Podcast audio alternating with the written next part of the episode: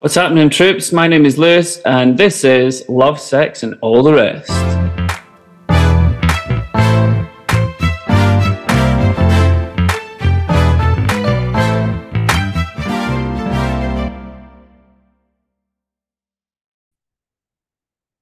Hey guys, and welcome back to the podcast. So, today I've got another special guest on. So, I've got my oldest and best friend, Matt, here. We've had some amazing times together and shared some truly like unique experiences together. Um, Matt is a very successful personal trainer, coach, and a bodybuilder, and it's my great pleasure to welcome him on today. And we're just going to chat about things that we usually speak about in private, but the main topic today is how exercise relates into sex. So, first of all, welcome, Matt. Thank you very much. How are we? Good. It's nice to be a guest on a podcast. Yeah, instead of Rather like. than hosting it. instead of hosting, yeah. So Matt's actually got his own podcast with our friend Dan, um, called Two Pints of Water and a Packet Away. Um, I'll add the link in the description so you can check it out. Um, it's very informative. Um, so yeah, go check it out. So yeah, so starting off, um, how eh, how does exercise relate to sex? So like both of us worked as a personal trainer, we know roughly, but it's more to educate like a lot of other people about it. Mm. Um, so what is your standpoint on, you know, that whole subject? So I would say for the majority of people, they undervalue the role of your health in their sex life. Yeah. So when you take an average Joe person or an average couple, for example, the healthier they are, more often than not, more likely to have better sex life. Okay. So if you take someone who is 12% body fat, eats a healthy diet, exercises four or five days a week, and then you get a twin brother of this guy, and this guy is 40% body fat, couch potato, doesn't exercise, Yeah. eats loads of shite all the time. The likelihood is that person A or twin A, I should say, will have a better sex life than twin B.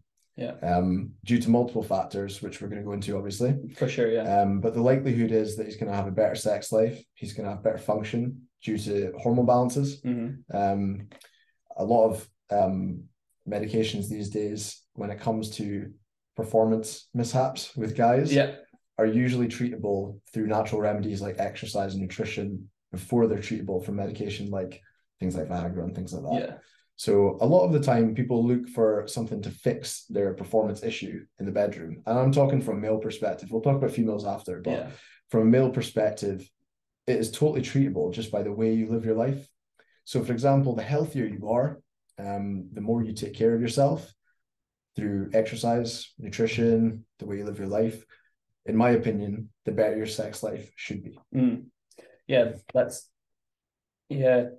It makes a lot of sense. I mean, um, just touching back to like you know couch potato guys, they're always sort of looking because they're quite lazy in general. They're always looking for the quickest fix. Yeah. and the quickest fix for them if you're having performance issues, they're like, yeah, little blue pill, sort me out. Thank you very much. Exactly. Yeah.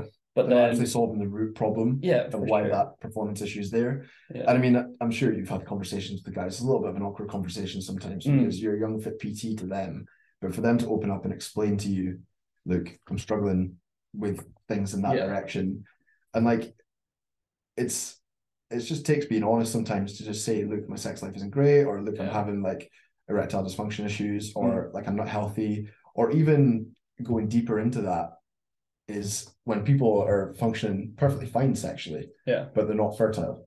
So they're not producing good sperm. Mm. And that's also related to your health a lot of the time. Now, don't get me wrong, there's genetic anomalies where people can't produce fertile sperm. Yeah. And that's just it's just bad luck, really. Mm.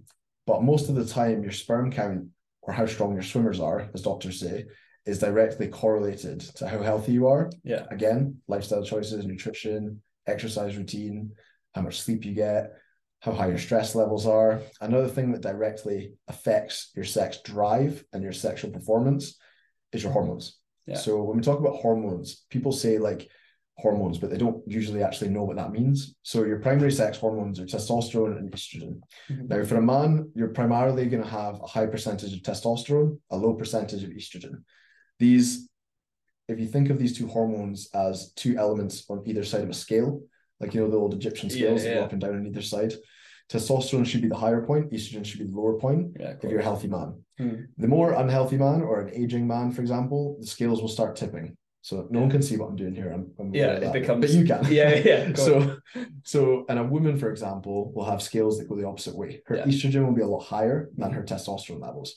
Yeah. Now, your sex drive as a man, for example, will be directly linked to your testosterone level. So if your testosterone level is high, you're more likely to have good sex drive, Yeah. but also you're more likely to have good swimmers yeah, and it's sense. very very um, well known in fertility medicine Mm. that people who are healthy tend to have less problems with fertility than people who are unhealthy yeah, yeah. so if you're if you're listening to this and you're a really healthy individual the likelihood is is that you're quite fertile Yeah. that's likely Yeah. okay as i say there's always anomalies that go out with that Yeah, um, and then on the flip side, if you're a really unhealthy person, it's really got pretty much nothing to do with age at this point. If you're that unhealthy, it's more how you're treating your body. Yeah. Then you're less likely to produce fertile sperm. Yeah. So if your goal, like I've had clients come to me that their goal is to get pregnant. yeah. I've You know? I've had the exact same thing. So like you know, I say to every client that starts with me, "What's your goal?" And I've had a couple of women and a man say, "My goal is to get my missus pregnant," or "My goal is to get pregnant with my husband," or whatever it is. Mhm. Now, if that's your goal and you're unhealthy, the best thing you can do is potentially lose body fat, add an exercise, improve your diet. Yeah. And what this will do, alongside make you look and feel better about yourself, it will actually improve your hormone profile. So it'll increase your testosterone. And for a man, decrease your estrogen level. Yeah. For a woman, it might not have exactly the same effect, but the likelihood is that your sex drive will improve the healthier you are. Yeah, So I think I'm already going off on a couple of tangents there, but which is fine. I'll let you redirect it if you want. No, no. I mean, we've touched on a lot of it. Like, I mean, we're going to speak about libido and losing libido. Obviously, like how how your lifestyle kind of contributes into that. And if you're an unhealthy person who is like classic couch potato, you know, you're going to have not so high a libido, and then you're going to have to rely on like external things like porn to Yeah. get get you, you know, in the mood for it. Mm, And like, you know how much that kind of disrupts your brain anyway. yeah. So imagine being, you know, that couch potato. Yeah. Going into porn. I'm not saying like it's the worst thing for you, but like it's definitely a contributing factor to your mental health as well. yeah. So, you know, if you're said person who is a couch potato and, you know, has lost libido and sex drive, you know, obviously the first thing that we would do and- and advise would be to go out and exercise. But what would you say like would be another contributing factor into getting back into getting libido back As into in improving. as in you know, improving feeling libido, yeah, yeah. Apart outside from the of- obvious like exercise and diet. yeah, I would say a really important one, a really underrated one that I speak about a lot with clients is your morning and bedtime routine. So your morning and bedtime routine will have a massive influence on your hormone um, production. Yeah. So if we're talking about eliminating the obvious things, which is diet and exercise, Yeah. your bedtime routine will dictate one, the state of sleep that you get into, Mm-hmm. and two, how long you sleep for, three, the environment you sleep in. Yeah. Those three things will be critical to how your body rests, how your body recovers, how your body sets up for the following day. Mm. If you have terrible bedtime routine, which I'll talk about in a minute, Yeah. and that affects your sleep ultimately. You feel tired the next day. What's going to happen is your body is going to produce cortisol, which is known as the stress hormone. Yeah. Now, stress in general is something that we deal with in modern society in abundance now. And it's much more prevalent in people of our generation than it was in our grandparents' generation. Yeah, I think They were so. much less stressed out. Yeah. There's been a lot of data done on this, and I listened to a podcast the other day about this. Um, there's lots of different studies. I'm not going to be able to recite them all, but there's lots Yeah. of different studies that prove this. And that that cortisol hormone has an impact on everything. It has an impact on how we make our food choices, Mhm. how our brain um, sends signals to the rest of the body, the other organs. For example, for our testicles to produce sperm, we need to send a signal from the pituitary gland to the testicles. If your cortisol levels are very, very high, that signal will be lacking. Yeah. And that's simply just because there's other priorities. Your body goes into almost like a like a survival mode. Yeah. Like let's fix the stressor first. Let's Yeah. sort that thing that's keeping us up at night. Mhm. Um, so anyway, I'm getting off on a tangent again, but Okay. the cortisol hormone will ultimately affect your libido Yeah. and your sex life. So bedtime routine, things that I see that are common mistakes with Yeah. bedtime routine are one, just not giving yourself enough time. Yeah. So going to bed at half eleven when you've got to get up at five. Yeah. Like you're never going to get good sleep. The optimal sleep for an adult is between seven and eight hours. Yeah. So you want to organize your daily routine and your weekly routine so that you can ideally get that amount in. Yeah. So if you're not in bed, like I would say Uh, eight decent to eight and a half hours Mm. before you have to get up the following morning, you've already failed your bedtime routine. Yeah, you've you haven't lost. planned your day accordingly. Yeah. Another thing that I recommend for people who struggle with sleep is to not take caffeine in within 10 hours of bedtime. Yeah. So if bedtime, let's just say for simplicity's sake, to keep my math simple, Yeah. is 10 o'clock. Yeah. If you're going to if you're going to bed at 10 o'clock, you don't have caffeine after noon. Yeah. If you have caffeine after noon, the half-life of caffeine is about five hours. Yeah. So it'll be actively in your bloodstream until 10 p.m. Yeah. Yeah. Right. So that's one thing because caffeine is a stimulant. If your brain is stimulated from caffeine or any other things, I know a lot of people work offices that do more than caffeine, but yeah. yeah, Sips. so let's let's leave that for a second. But but stimulants will affect your sleep quality because Yeah. what we want is we want the the neurologic pathways in the brain to be relaxed. Yeah. And that's the simplest form as I can possibly explain it. We want to be relaxed. You want to be parasympathetic, Mhm. which is where your central nervous system is chill. Okay. Yeah. If you're chill, you can go into a deep state of sleep, which people normally call REM sleep. Yeah. REM sleep. Yeah. So if you're in REM sleep, you're going to have a much better chance of waking up the next day refreshed. Therefore, it's going to have a knock on effect on your testosterone, your estrogen, Yeah. anti-cortisol, all Yeah. these things. So it does have a big effect. Um, so those are those are going to bed at the wrong time is a key one. yeah. Another one is screen time. Yeah. So Sorry, screen sorry. time also has a big impact on how our brains work. Yeah. So if you're if you're staring at blue light for an hour, like if you're on Instagram or WhatsApp, and, Yeah. which is easily done, Oh, 100%. an hour before you go to bed, your brain is stimulated. Yeah. So again, you're not going to get into that deep state of sleep. Mm. For anyone listening to this that has already done all these things and is still struggling, um, one thing I would really recommend is magnesium, Yeah. magnesium citrate or magnesium glycinate. Mhm. Depending on your body weight, somewhere between 200 and 800 milligrams pre-bed or with your last dinner meal at night, for example, can really, really help. Because what that'll do is it'll stimulate a parasympathetic drive to your nervous system. Yeah. So your central nervous system is what dictates that sort of like chill mode. Yeah. And if we're in a sympathetic drive, that's like when you're training in the gym Yeah. or you're screaming at someone at a red light or Yeah. you know um, Raging. you're having an argument with your girlfriend or whatever. Yeah. That's sympathetic drive.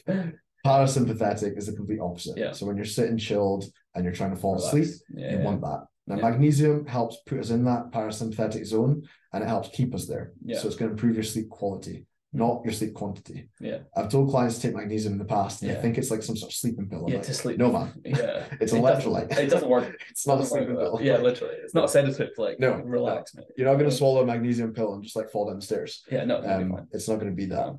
Um, so those are the things that um, that I find will impact your sleep in Yeah. a beneficial way, Mm. and then potentially to a detriment as well. Yeah. Um, and that will have a knock on effect to things like libido, Yeah. sex drive, how you feel generally about yourself, Yeah. your food choices. All these things have been proven to be affected by sleep. Yeah. Um, so I know I've been talking about sleep for a while now, but it is quite an important part I of think, how we live a healthy life, yeah, and it's often neglected. yeah, hundred percent. Like people don't value like how great sleep is for you. Yeah. And like they really undervalue it and don't treat themselves very well and have Mhm. like four, five hours sleep a night, you know, and still think they can function at a high, you know, capacity. Yeah. Um, whereas that's just not the case. And I don't know about you as well, but I feel wrecked. If So- I don't have seven hours of sleep, I'm done. Same, literally. Like I've spent so many years making sure I get at least eight hours of sleep, and if I don't, then I need to change something. And I do change something. Another one I think is a big contributor as well is getting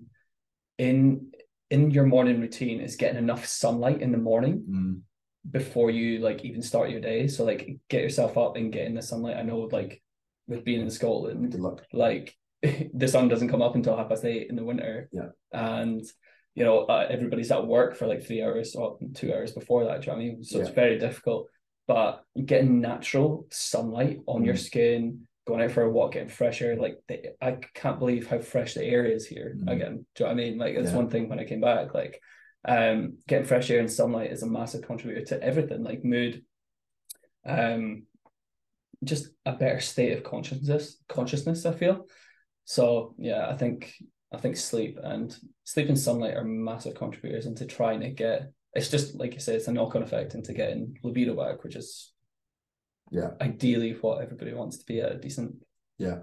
I think those things also contribute to your mood, which Mm. will ultimately contribute to how you feel, which will ultimately contribute towards hormone production. Yeah, So I'm trying to talk about it from a least biased point of view, of course. so that we're talking about like hormones and how they actually function Yeah, yeah, rather than do this, do that. Because everyone's in a different scenario, right? yeah. Of So course. you want to for your body to be optimal, to improve your sex life, to improve your mood, Mm. you want your body to be optimal and you want your body to be able to produce hormones at a decent rate. yeah, Um, so another thing that can help with that is dopamine production. So Yeah. dopamine is um, what doctors would call the happy hormone. Yeah.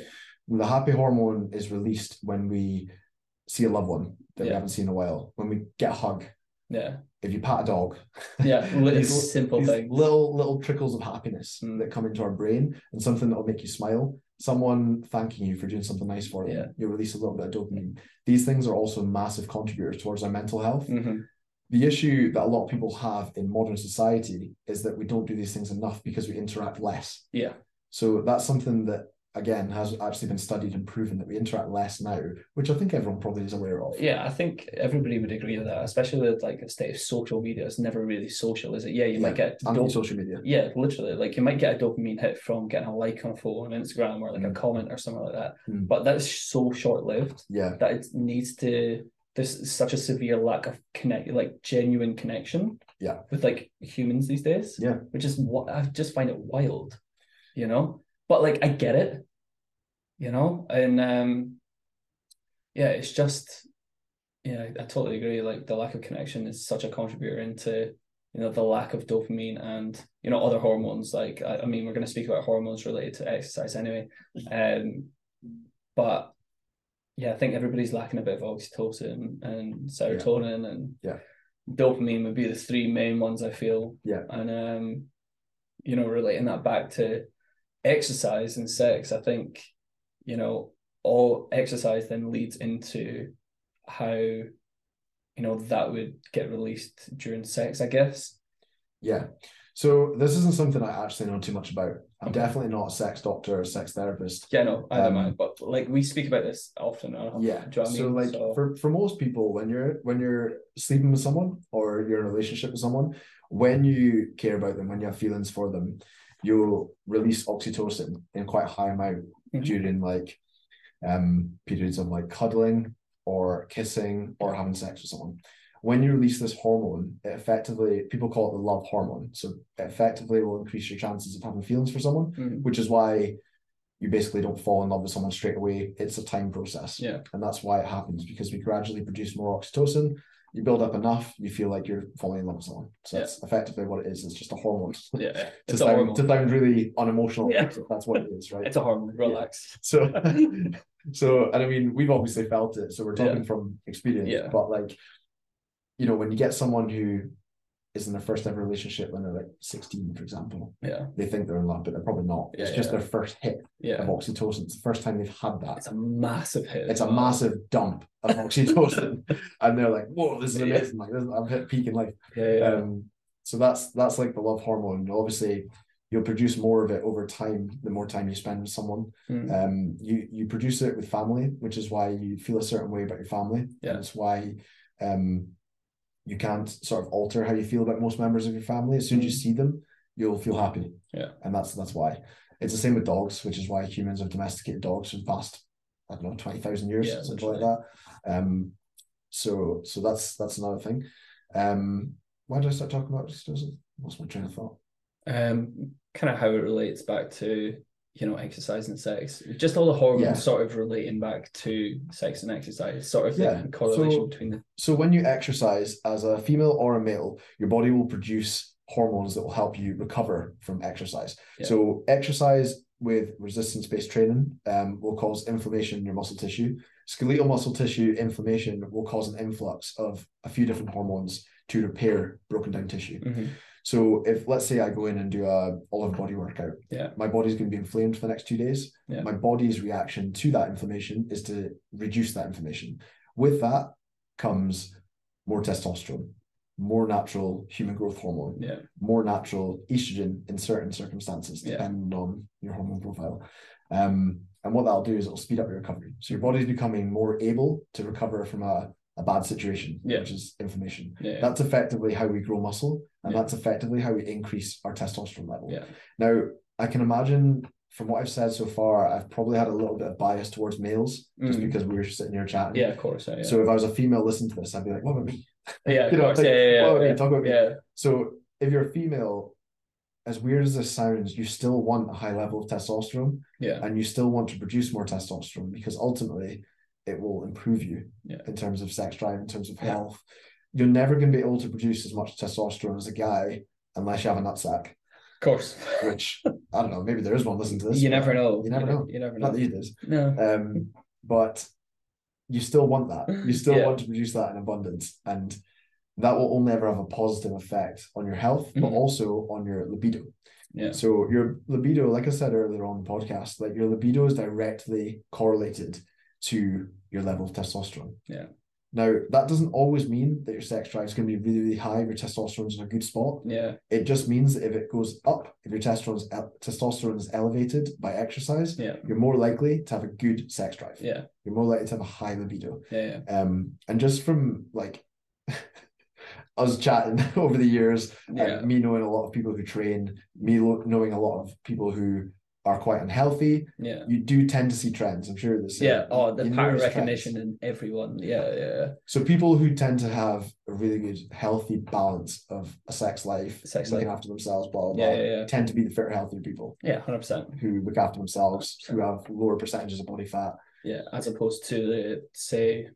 I don't know, Joe Blogg, who's 40 years old, lives an unhealthy healthy lifestyle, has a Yeah. lot of cortisol built up from his office job, Stressed out. you know, stressed out is not. I can imagine he's probably not having a lot of sex because Exactly. his testosterone's very low, Yeah. cortisol's super high, Yeah. and his libido's virtually non-existent. Yeah, yeah, And that's- it's scary how common that is. yeah. I, I think- would say I think um, so.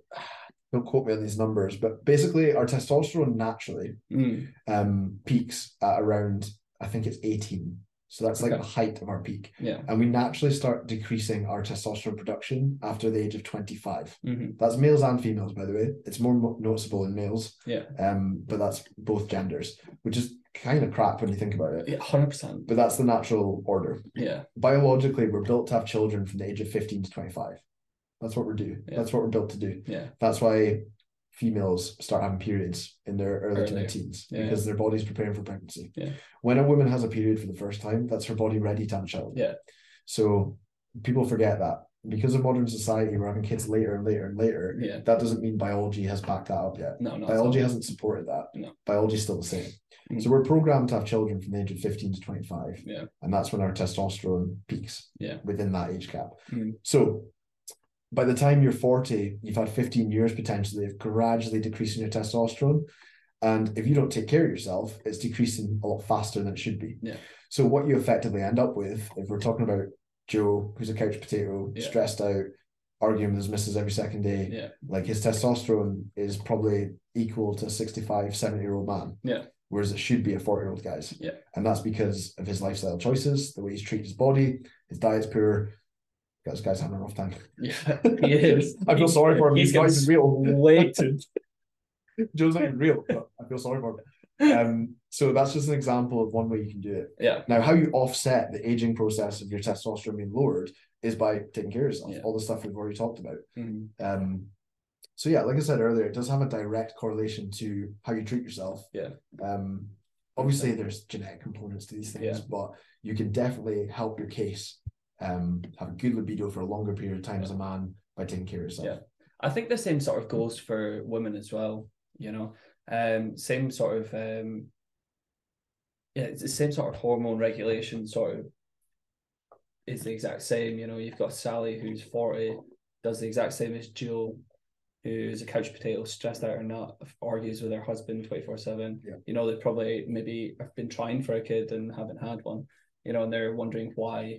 You know, it's because they probably live such a sedentary lifestyle and their cortisol's through the fucking roof you know so um be all and end all get your ass out get fucking moving Yeah. eat some more roughage Yeah. and what get some more sunlight and decent sleep and watch what happens you Yeah, know? yeah. so i think um I think that's probably a great place to start if you are struggling with libido. I mean, I think when when you're sort of younger, I think the same sort of goes. You know, it's like if you're say like our age and you know we're struggling to get our libido up to a decent standard for it it has been and we have been used to in our teens. Mm. You know, I think the same sort of um, advice goes um, across the board, but I think there could be other contributing factors. I think. Um, do you think a lot of social pressure kind of plays into that with having like relationships earlier and kids earlier, get married earlier? Like, because I've been away for like so many years, all I've seen is people coming, well, like having kids and getting married and stuff like that. And then I've, I'll- I've also seen on the back of that many, many relationships like maybe falling by the waysides and things haven't happened. Like, do you think like the, I, I know that the general population of the world is decreasing do you think it'll continue that trend or do you think it'll you know pick itself back up Oh, 100% it will decrease. In our lifetime, the world's population will massively decrease Mm. for multiple reasons, but one of them will be because we're not going to live as long. So Yeah. our grandparents are a very, very healthy bunch of people, um, particularly the males of that generation. Um, you know, we're talking about war babies. My grandparents lived through the Second World War um, and uh, they Same. grew up on rations. Yeah. You know, it's just a totally different world back then. But the men primarily did like manual labor jobs. And, Yeah. You know, th- it was very like like Scotland was such a working class place, yeah it was and obviously it still is to a certain extent. But like everyone had to really work back in the day. yeah like It was- actually work not Yeah. like computer screen nobody was sort sitting on phones doing crypto of- yeah in the literally. 40s. yeah You know, it was a different time. So that generation generally, there was no obesity hmm there was no obesity until elderly age in that generation. Yeah. Our parents' generation. Yeah. And when I'm saying this, people listening, me and Lucy are in our late twenties. Yeah. So um, so our parents, you know, we're talking between 55, 60, Yeah. that sort of age. yeah yeah That generation um were much more healthier than our generation, and it's trickled down. With every decade, we became unhealthier yeah which is why there's a strain on the NHS in the UK. Yeah. Um, but the life expectancy from our generation, because the way we don't exercise as much, we're Mm. more obese as a country, um, our food choices are worse, takeaways are more accessible, all these different things, all these different variables correlate to worse health. Yeah. The worse health you have as a nation, the lower life expectancy will be. yeah So if you think the NHS is struggling now, give it five years, 10 years, Yeah. it'll be a hell of a lot worse 100% because of the state of the way people live their lives. And Yeah. not everyone, obviously, there's people like us that take care of themselves, but Mm, the masses don't take care of themselves no overly well, Yeah. and that will have a knock on effect. Yeah. In terms of world population infertility, yeah that is going to also be affected by this. Yeah. Because there's more unhealthy people, technically speaking, it becomes more difficult to conceive Procreate. children. yeah So if you get someone who's morbidly obese, I'm talking females here because ultimately they're the Yeah. baby carriers, yeah right? they are, yeah yeah So if you get a female who's morbidly obese, try not to say this in a horrible way, it's going to be very difficult for them to produce a healthy child. Yeah.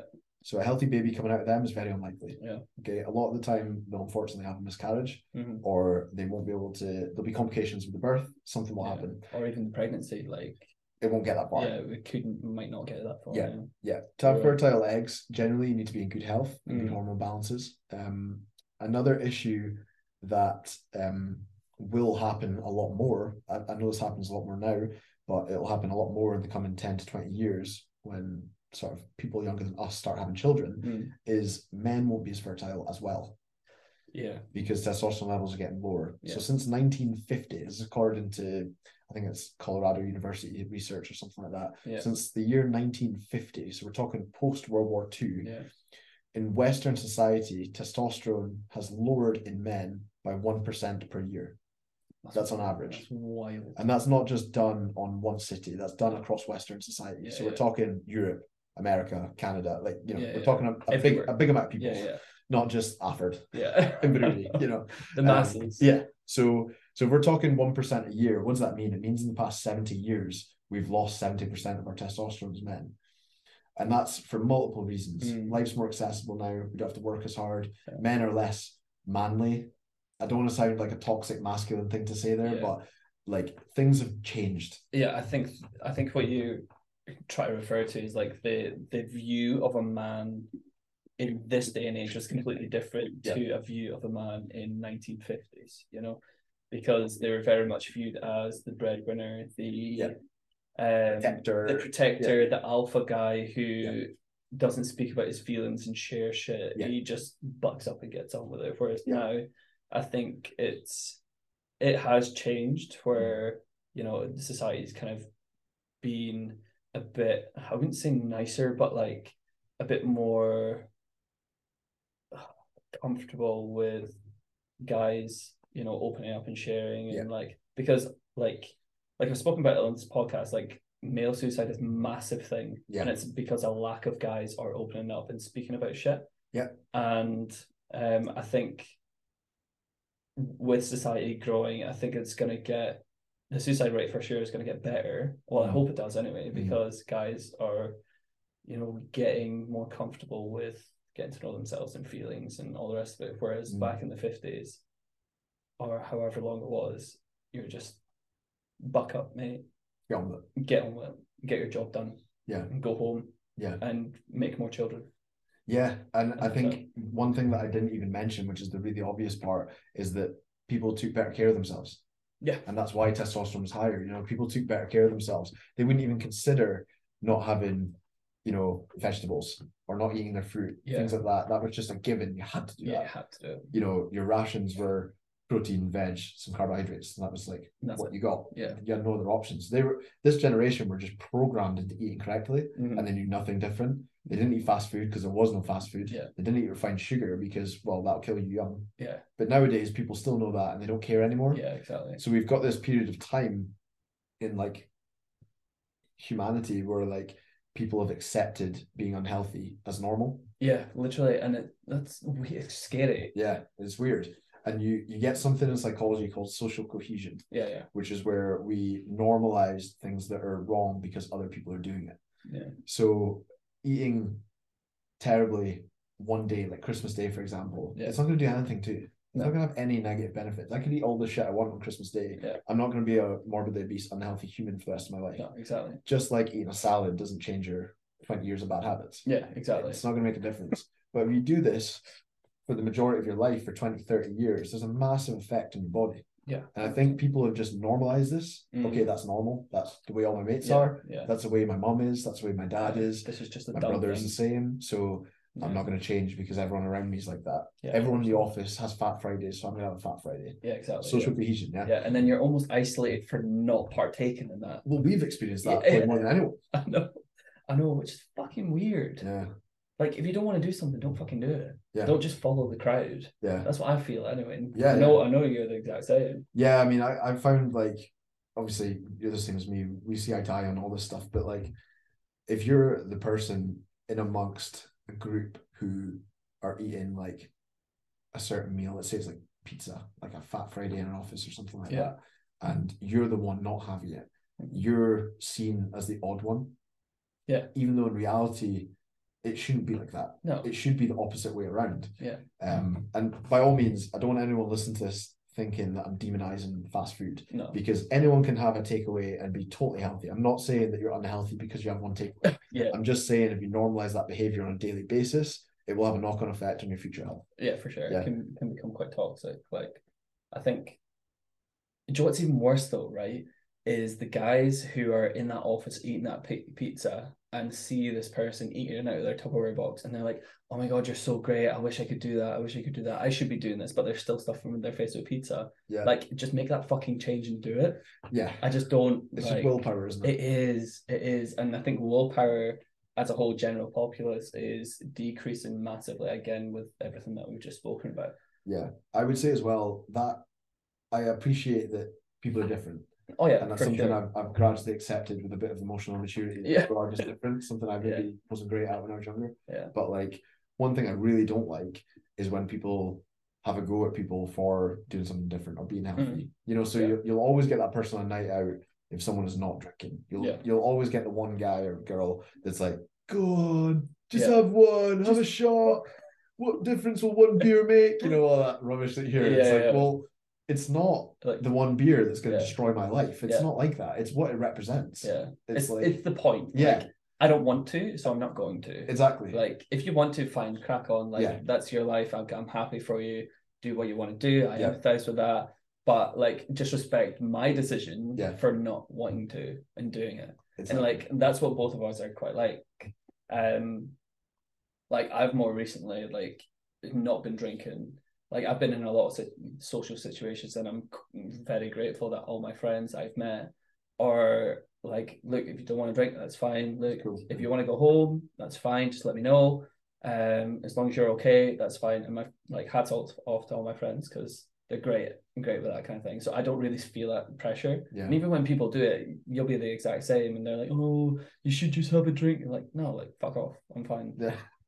Do you know what I mean? And people like us as well, because we're stubborn, the more people do it, the less likely I am to actually fall for it. You know, Exactly. like if I I might have had one beer, yeah, but now I definitely won't. yeah, hundred Because percent. you've you've given me a Yeah. choice that like I'm not gonna let you control my mind. Yeah, you know? exactly. Like, honestly, fuck off. yeah. So, um, what were we saying before? I've lost my train of thought now. Um, I was going to say something.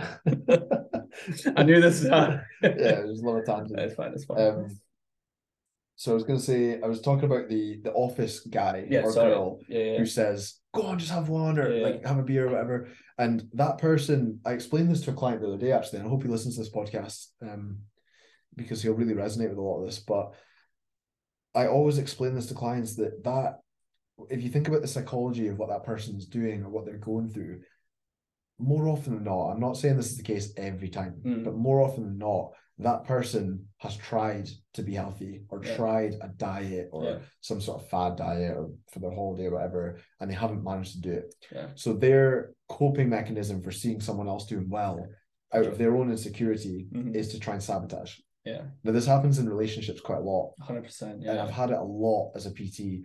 My other half's eating shit, or she's Mhm. trying to encourage me to eat this, or yeah, you know, my husband's having a takeaway when I'm trying to eat my like Yeah. my pre-prepared meals. Yeah. you know, I'm trying to keep my carbs low, lose body fat, all this kind of stuff. And the sabotage mindset is more common in insecure people who have failed at a diet or Yeah. failed at trying to look after themselves yeah. 100%. you'll never ever get, or I'd be amazed if you ever get that kind of reaction from someone who takes care of themselves. Yeah. It, it- I've never seen it happen. no, I've never met someone who's like us yeah, or a like minded person, someone who prioritizes their health, their well being, or just respects people in general. yeah, That is like, go on, have one. Oh, Yeah. you pussy. Yeah, yeah. You know, like, yeah, yeah. No, I, th- I think I think you're completely right. I think if someone has failed at something like that, they're literally just projecting their own insecurities onto the other person Yeah. in the hope that they will follow follow like through with that, um, just because it makes them feel better, which is quite a selfish standpoint. But then again, like the empath in me, I'm kind of like, right, okay, well, let's maybe get to the root of this problem with Yeah. your partner or something like that. Yeah. Like, obviously, there's something, you know, that isn't quite right or isn't there, or they're scared of, or they don't want to talk about something Mm, for them to have that sort of reaction, mm. you know. But then it's that's a whole different ballgame. Um, the trying conversation needs to be had though for sure. for I think couples. Exactly. I think especially in couples, and we'll move on to like couples and dating in a sec. Um, I think couples nowadays really struggle to have the harder conversations Mm, because out of fear of either judgment or um anything like that. mm. And I think that's maybe stunting us as a sort of society. Um, it's stopping us pro- like progress in relationships. It's maybe why they haven't evolved into you know procreation because you know they're not even getting to that point. mm, You know, mm. and that's what I find. I, f- I feel like a lot of people, oh, especially with our age and our late teens, are going through this really weird late teens. Sorry, I would. late twenties.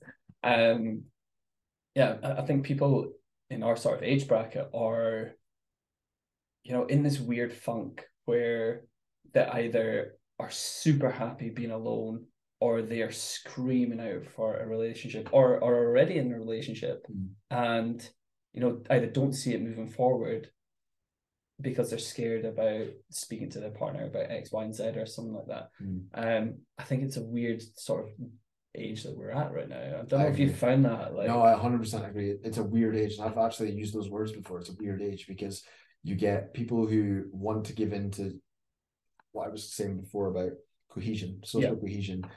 The typical social cohesion is when someone hits the age of 30 and they're like, right, I want to get married and have kids. yeah, So they rush the process, right? They date someone, they kind of like them, they'll do. Let's let's settle down and make babies. Yeah. You know, and it's like, well, do you actually want to spend the rest of your life for that person? Is that are Yeah. you getting married for the right yeah. reasons? Do you actually Or- know this person? Or are you actually just really aware of your biological clock?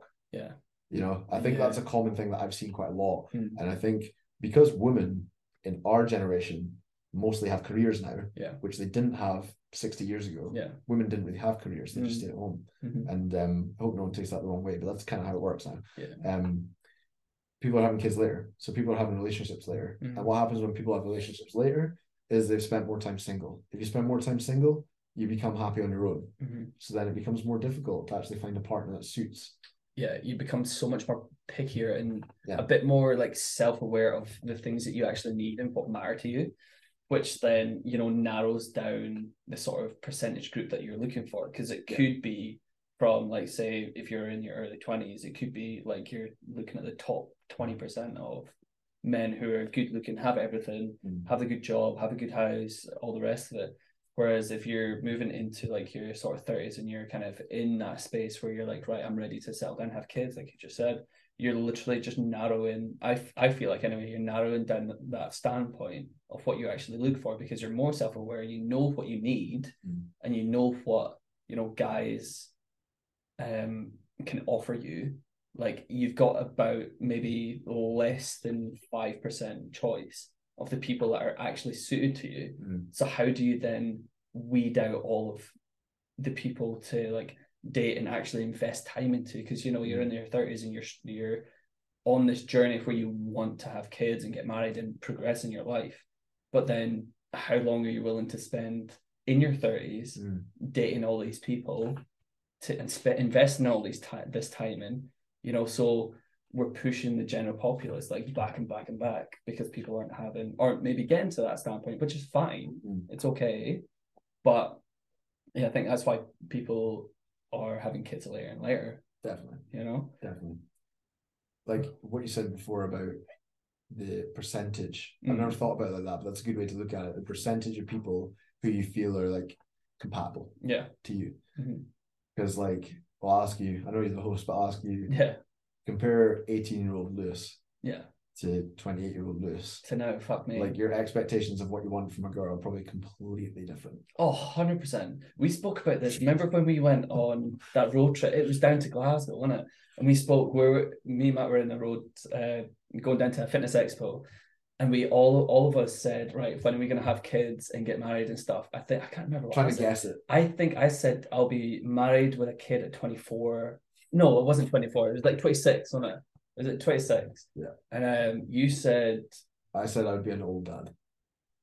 did you? Yeah, I always said that. Oh, because I said I'd be the last out of all of us. There's Yeah. four of us in this chat. Um, and I always thought I'd be an older dad. Like I was like, I'll get married and kids after all you guys do it. yeah, yeah, Yeah. But look at us now. None of us are. Yet, but yeah, what I was asking you is yeah. like, sorry. if, if, if you don't mind answering this on No, your not at all. podcast, but like what, what did you look for when you were 18? What do you look for now? When I was 18, honestly, I was just looking for. I was just looking for sex, to be honest with you. Like, I'm not going to be brash about it because when you're 18, wh- like, do you have the emotional like side of things to look for anything less? Some people do. Don't get me wrong. Like, some people absolutely do, and I've seen I think that. girls do. I think girls do, I but think like, girls are better. I think from a, a guy's perspective, being 18, do I have did I have the emotional maturity to start a relationship? Absolutely not. Did I know what I was lo- absolutely looking for? Did I know myself? Absolutely not. No. No. Whereas now, I feel like I'm looking at such a small window of what I'm looking for personally. 'cause, like, I feel like I need someone super self aware and very emotionally mature, has a great communication style, and all the rest of the things that kind of tie into that. So like I think I'm looking at a small demographic with the girls that are actually still single, still available, still in the sort of same headspace, Mm, enjoys the same things that I like to do. mm, Um, so yeah, I, I, I think it's I think it's a longer process than now than what it used to be, as in getting into a new relationship. So I'm more picky with my time. Yeah. Essentially. Yeah. Like yeah, don't get me wrong. I love going on dates and meeting new people and stuff like that. But am I willing to take it past that first date with some people? Yeah, absolutely. If it's on the same sort of energy and vibe.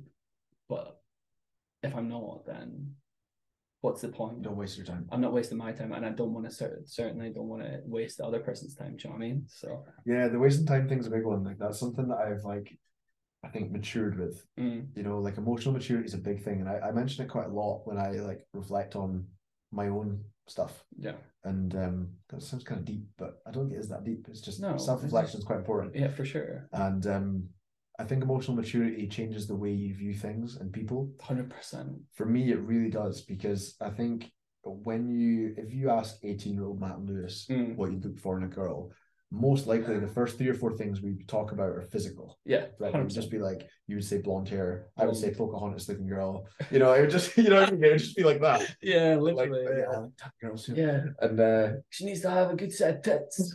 Do you know what I mean? That's literally how we used to speak, And though. then I asked you that now, and you were talking about like more values, The values and morals, personality traits that Yeah. suit you, Yeah, and you know that because of emotional maturity. exactly. Whereas at eighteen, you have a clue. No. Like, I didn't know anything about myself No. maturity wise. You know, Not at all. I don't even know So- who the fuck I was. Do you know what I mean? Either did you're you? just trying to figure it out, Yeah, Oh, or you're not. yeah. you Or don't you're care. not because you don't.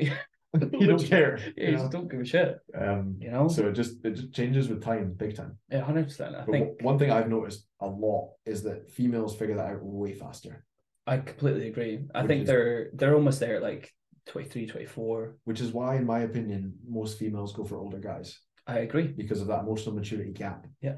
Um, I think they're more like a girl who's twenty is more compatible with an older guy than uh than a guy is with an older girl. Hundred percent. Hundred percent. And I think see when we were younger, I think we were at fault for maybe chasing after the older girls because they were maybe mature. It's maybe subconsciously it's something that we were looking for, but we didn't really figure that out at the time, you know? So but yeah. Um all right, leading into since we're on the topic of like girls and dating and stuff like that, Mhm. when was that when was the last like first date you ever went on? My last first date was What did you do? What did Put it you on the do? Spot. I think the date. I honestly can't remember the date. Mhm. I'm not bullshitting. I genuinely Yeah, can't remember. I'm struggling to think of it. This year's a bit of a blur for dates. I can tell you all the dates of all my bodybuilding comps. Yeah, Um, I'm kidding, but not really. but not really. Um, no, I, what did we do? Um, went for a drive, Nice, coffee, walk, nice. and a chat. That's what we did. I much value, I much rather value that than going out for a drink or something like that, or Mm, something as me too. super intense as. Do you think dinner is an intense first date? I don't like it. Okay, I, I don't know if intense is the right word, but I wouldn't choose it as a first date. okay, I just want to get to know someone on a first date. I think that's my goal of a first date. Yeah, Mm-hmm. yeah. If you're getting to know someone, then you're winning. hundred percent. If I if you get do that. that for dinner, you can, Yeah. but it wouldn't be my first pick. no. Yeah. No, like I've I've had quite a lot of dinner first dates, Mm. and they've went pretty well. yeah. and I think it just kind of puts people at ease a little bit. I know people can kind of well, girls can be quite um a bit timid sometimes when they're eating. You know, and people are kind of afraid to eat in front of other people. You know, um, but as soon as that kind of like shyness sort of goes, I think it's on a on a decent level. And I've got really deep on some really first dates, and like I mean, you know me, I, I love doing that shit on the first date. Yeah. You know, and um, but yeah, it's been a. I quite like dinner as a first date. Yeah. It's nice. Um. All right. Next question. What is the most embarrassing thing you've ever said to a girl? Now we between us, I've got some really embarrassing things that we did when we were younger yeah. in terms of staying stuff. So one between the two of us is I can remember us being in Pearl Lounge. I don't know how many people listen to your podcast Yeah. from Aberdeen. It's a nightclub in Yeah. Aberdeen. If, you, if you're not from Aberdeen, you won't have a clue what I'm talking about. But imagine condensation on the walls, sticky floor, cheap drinks, 18 year old Matt and Lewis, just, you know, Sweatfest. Sweatfest. Um, we're, uh, I think we're walking over to the bar. There's a couple of good looking girls, and we're just, we were pretty confident. never really lacked confidence, and we just went over and started chatting to them. And um, for whatever reason, I don't even think this was a planned thing. We just made up a complete lie that we were models, and this just went off and on and on. And they were asking us quite a lot of detail Yeah. about it, and we were answering it impeccably, Yeah. even though we were absolutely hammered. and we we did so well backing up the story for some reason, and they just totally bought it. And I don't even know why we did it because like, I think we could have spoke to them either way. It's not like we had to had to Had say to lie that, about but, it. Yeah. but yeah, that's that's definitely up there. Um, what was the original question? Most Most embarrassing thing you've ever said to a girl. I I don't know if I'm embarrassed about that. I just kind of find that funny. No, that is really funny though. Um, most embarrassing thing I've said to a girl. Like when you're younger, you really do say absolutely anything. Yeah, I've probably said some really silly things, but I don't think because I was so confident, I don't think I would have felt embarrassed about it. Yeah, I get you. Yeah, but I'd be yeah. embarrassed now. yeah, You know, Yeah, it's, yeah, it's yeah. just different because you've got a bit more awareness when you're older. But yeah. I mean, I'm talking here like we're in our forties. We're obviously not, Yeah. but you know what I mean. Like things do just change after a decade of dating girls. Yeah, they do. Um, They do. that sounds terrible when you say that. But, oh oh my god, yeah. A decade? Yeah, but Oh my god. I'm struggling. I'm struggling to think of an embarrassing one. I don't get embarrassed easy. Yeah, no, either do I. Yeah. You've seen it. Well, both of us out in public. We just we don't, don't give care. a shit. Yeah, we don't care. So maybe come back to me on that one. Yeah, okay. Okay. Okay, so for starting a new relationship with someone, how big is like a deeper set connection for you? Now, I know we've just spoken about that briefly. And um like I feel like in the past couple years since I've been away, I feel like you've grown as a person a lot more. Mm. So I'm just interested to see if, you know, a deeper set connection is you know one of the primary things that you're looking for when starting like a new relationship Definitely. what sort of like other factors like contribute into that like having been more self-aware now than you were like maybe before i left so i know i've i've grown a lot personally in the past like couple of years since i've been away Mhm. so i was just intriguing to see if you kind of have the same similar thoughts I think one thing that sticks out as soon as you ask that question is values. Mm. So when people say the word values, sometimes they mean it shortchanged as one or two things. Mhm. I don't mean values as one or two things like how much you say please and thank you Mm. or do you get on with your dad. I don't mean it like that. Mm. What I mean is just generally the way you see the world, the way you treat people, Yeah. all these different things that correlate into the person that you are. yeah Um, so I think values is something that I appreciate and expect. Yeah. If I'm being honest. yeah Um, strong core values. mm. So the way someone speaks to you, like I love the Muhammad Ali quote that I'm about to butcher. Um, I'm paraphrasing, I can't remember word for word what it is, Okay. but it's along the lines of I don't judge someone by how they speak to me. I Mm. judge them by how they speak to other people yeah and because people can see us as a coach or as a PT or as a bodybuilder in my case now, Yeah. as a position of like power over them, especially when you're Yeah. personal training someone, they see you as a position of power. yeah So they treat you with respect naturally because of that position you're Yeah. in. But how do they treat other people? If Yeah. you're out for a coffee with someone, let's say you're out for a coffee for a first date, Mm. how do they treat the person that serves you the coffee? Mhm.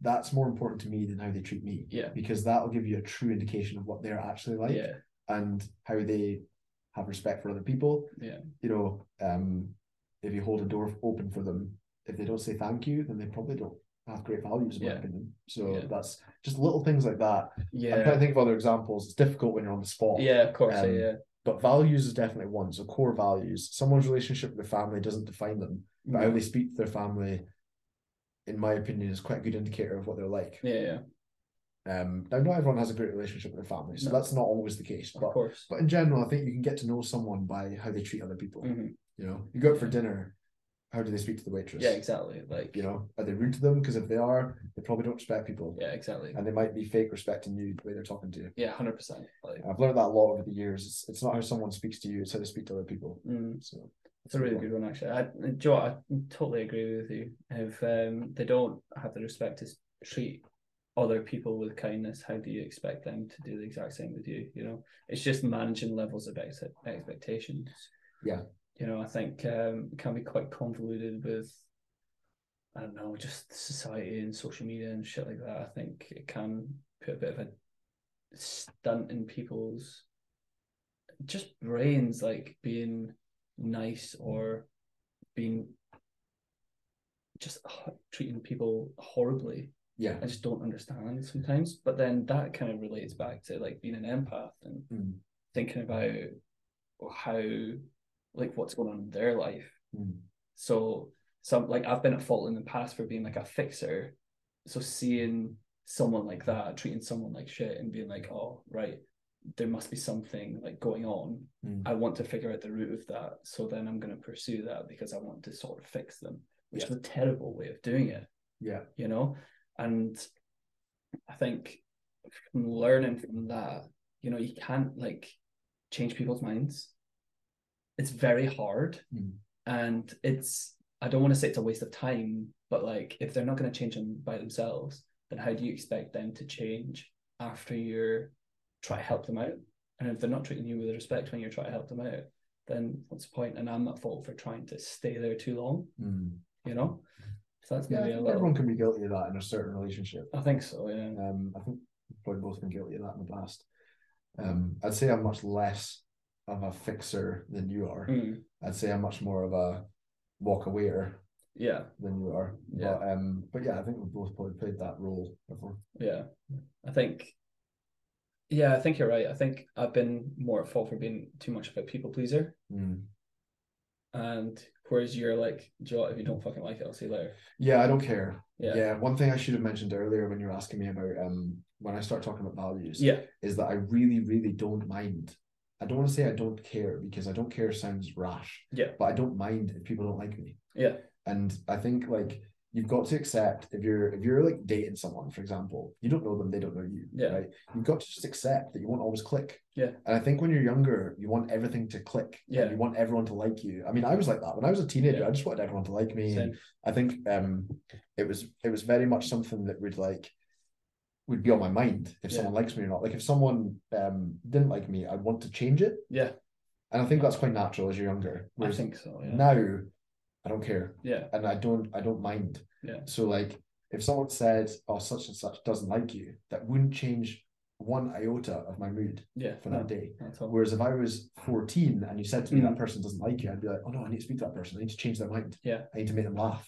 Yeah. You know, 100%, you're like- I, yeah. Seeking the acceptance. Hundred percent. I'm the exact same. I think it's just a teenage thing. Hey. Yeah, I think it probably is, Yeah. but it's something that like it applies to relationships as well as friendship. Yeah. So like if you're if you're dating someone and you think they're great and they don't really like you, whether it's physical or whether it's like your values don't align with theirs or whatever, then all right, Mm. Yeah. move on. That's Like, fine. Don't don't go Don't in with linger. still water. Yeah. Just just move on, go Yeah. the other direction. Don't try to change it. And that's something that I'm I think personally it's something that I can accept really fast. Yeah. It's like, okay, that person's all Yeah. right. I can just ditch them. I think I I'm like that now. Whereas before it's taken it took me a while to sort of get to that. Mm. But I think now I'm a lot more precious with my time and who I spend time with. Yeah, I like You are. going out and meeting other people. But like if I'm not getting the same sort of respect and time back and same e- effort matched, then I'm not going to bother. Do you know what I mean? So, all right, I think we're going to wrap things up for there, my man. So, thank you very much for coming on. Hopefully, everybody found this relatable, insightful, and pretty entertaining. Hopefully, with some of our stories. Um, all right, thank you, Matt, Thank you very much. and um, I'll see you in the next one.